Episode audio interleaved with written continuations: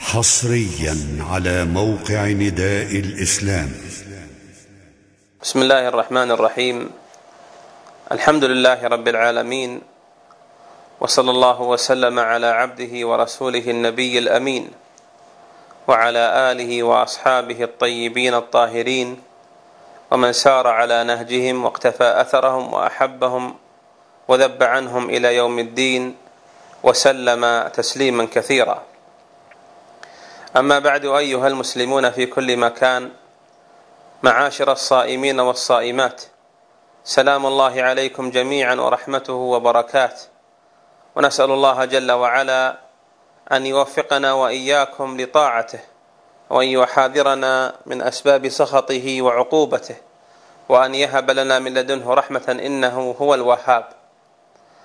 شهر رمضان يا أيها الإخوة شهر القرآن، أنزل الله جل وعلا فيه القرآن، وكان نبينا عليه الصلاة والسلام يدارس جبريل القرآن في رمضان، حتى كان في رمضان الذي كان آخر رمضان أدركه دارسه جبريل القرآن مرتين. ولهذا لما كان رمضان هو شهر القرآن، كان شعار المؤمنين في رمضان قراءة القرآن ومراجعته ومذاكرته وقضاء الأوقات في تلاوته بتدبر وتحسين صوت، حتى إن صلاة التراويح في رمضان يترنم فيها القارئون والأئمة بكلام الله عز وجل، لأن الشهر شهر القرآن، شهر رمضان الذي أنزل فيه القرآن هدى للناس وبينات من الهدى والفرقان، فمن شهد منكم الشهر فليصمه. وكان للسلف الصالح في القرآن وفي رمضان بالذات أعظم حال وأجل صورة في العناية بكلام الله عز وجل الذي أنزله إلينا متعبدا لنا به، حتى جاء عن عثمان رضي الله عنه أنه كان يختم القرآن في كل يوم من رمضان مرة. وكان أبو حنيفة يختم القرآن في رمضان مرتين، ختمة في النهار وختمة في الليل.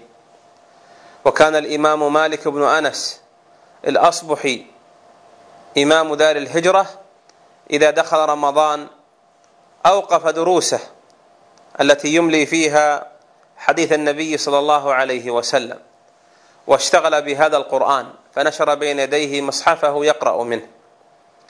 والصحابة رضي الله عنهم ضربوا أروع الأمثلة، فإن عمر بن الخطاب رضي الله عنه لما رأى جماعات في المسجد تصلي، جماعة هنا وجماعة هنا وجماعة هناك، جمع الناس على إمامة أبي وهو أقرأ هذه الأمة، وعلى إمامة أبي رقية تميم بن أوس الداري، فكان يصليان بالصحابة وبالمسلمين هزيعا من الليل. ولهذا سميت صلاة التراويح، لأنهم كانوا يتروحون ويستريحون بين الركعات، وربما قرأوا القرآن مرات عديدة وهم يقومون به في صلاة التراويح. لماذا؟ لأن رمضان شعاره كلام الله، شعاره القرآن مع الصيام والقيام. وكان المسلمون إلى عهد قريب لمساجدهم أنين وأصوات بهؤلاء التالين القارئين كلام الله. ولهذا أدركنا من الصالحين من يختم القرآن في كل ليلة مرة، ومنهم من يختمه في كل يوم مرة. والسبب في ذلك عنايتهم بكلام الله عز وجل، حيث قال صلى الله عليه وسلم: اقرأوا القرآن فإن لكم بكل حرف منه حسنة. لا أقول ألف لام ميم حرف، ولكن ألف حرف ولام حرف وميم حرف. فالقارئ للقرآن مجرد قراءة يثاب عليه إثابة عظيمة، فكيف إذا قرأه متفهما إياه، متدبرا آياته، متفهما معانيه، عاملا به، فإن الأجر عندئذ يعظم عند الله جل وعلا ويزكو، حتى تبلغ المضاعفة أضعافا كثيرة. وإن مما يؤسف له أن من الأخطاء الشائعة هجر القرآن، هجره في رمضان وفي غير رمضان. فإن من المسلمين من مضت عليه الأيام من رمضان وهو لم يقرأ القرآن، ومنهم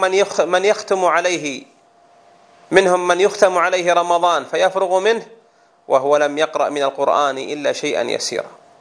فاجعل لنفسك يا أيها المؤمن ويا أيتها المؤمنة برنامجا وحزبا يوميا في رمضان لا تقل عنه، وأقل ما يكون في ذلك جزءا واحدا حتى تختم القرآن في رمضان كله.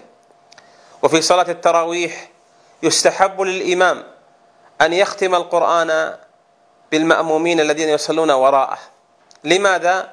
ليسمعهم القرآن كما قاله الفقهاء رحمهم الله، ويستحب أن يسمعهم القرآن فيه أي في صلاة التراويح.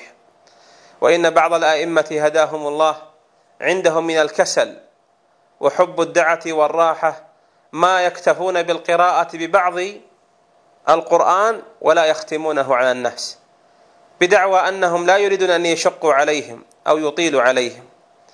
وهذه الدعوة دعوة غير صحيحة في الحقيقة، لأن قارئ القرآن إذا قرأه على جهة الحدر فإنه يستطيع أن يختم بجماعته القرآن من غير أن يضرهم، وهذا جربناه وقد جرب والحمد لله. فإن الإمام في صلاة التراويح إذا قرأ نصف جزء في كل ليلة لم يأخذ منه ذلك إلا نحو من 40 دقيقة مع الركوع والقيام والجلوس المطمئن في هذا كله، وقراءته قراءة حدر مع الترتيل المناسب الذي لا يشق فيه على الناس ولا يخرج القرآن إلى كونه ألحانا وأنماطا لا تليق بكلام الله. ثم إذا جاءت العشر الأواخر يضيف إلى هذا النصف جزءا ونصف، فعندئذ يختم القرآن إن شاء الله في ليلة 29، وقد جرب هذا وجربناه مرارا. إذن اللائق بالأئمة أن يستعينوا بالله ويتركوا العجز والكسل، وأن يختموا بجماعتهم القرآن وهم بذلك يسيرون السير الحسن الذي مضى عليه صالح وسلف المؤمنين رحمهم الله. وأنت يا أيها الصائم وأنت كذلك يا أيتها الصائمة اجعلوا نصيبكم من القرآن في رمضان نصيبا ظاهرا عن غيره من الشهور.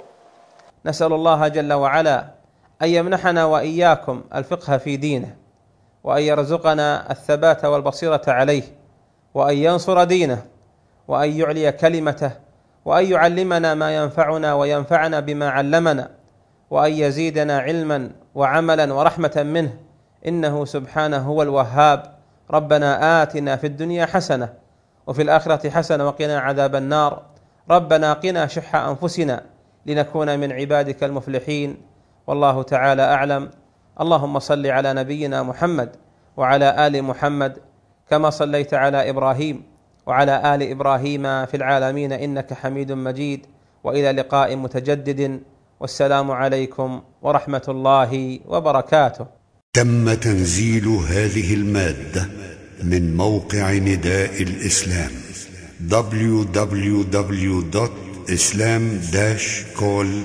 www.islam-call.com.